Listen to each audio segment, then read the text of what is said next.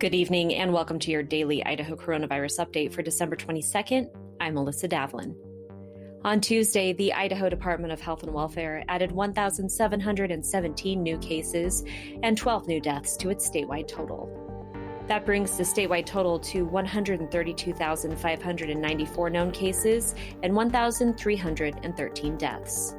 As of Tuesday morning, 5,665 Idahoans have received doses of the COVID 19 vaccination. The Idaho Department of Health and Welfare reports that two healthcare workers who received the vaccination experienced allergic reactions. Both have histories of severe reactions after receiving injectable medication, and both are recovering. The Coronavirus Financial Advisory Committee is meeting on Wednesday. We'll have coverage on the Idaho Reports blog. We'll see you back here tomorrow. And until then, stay safe, Idaho.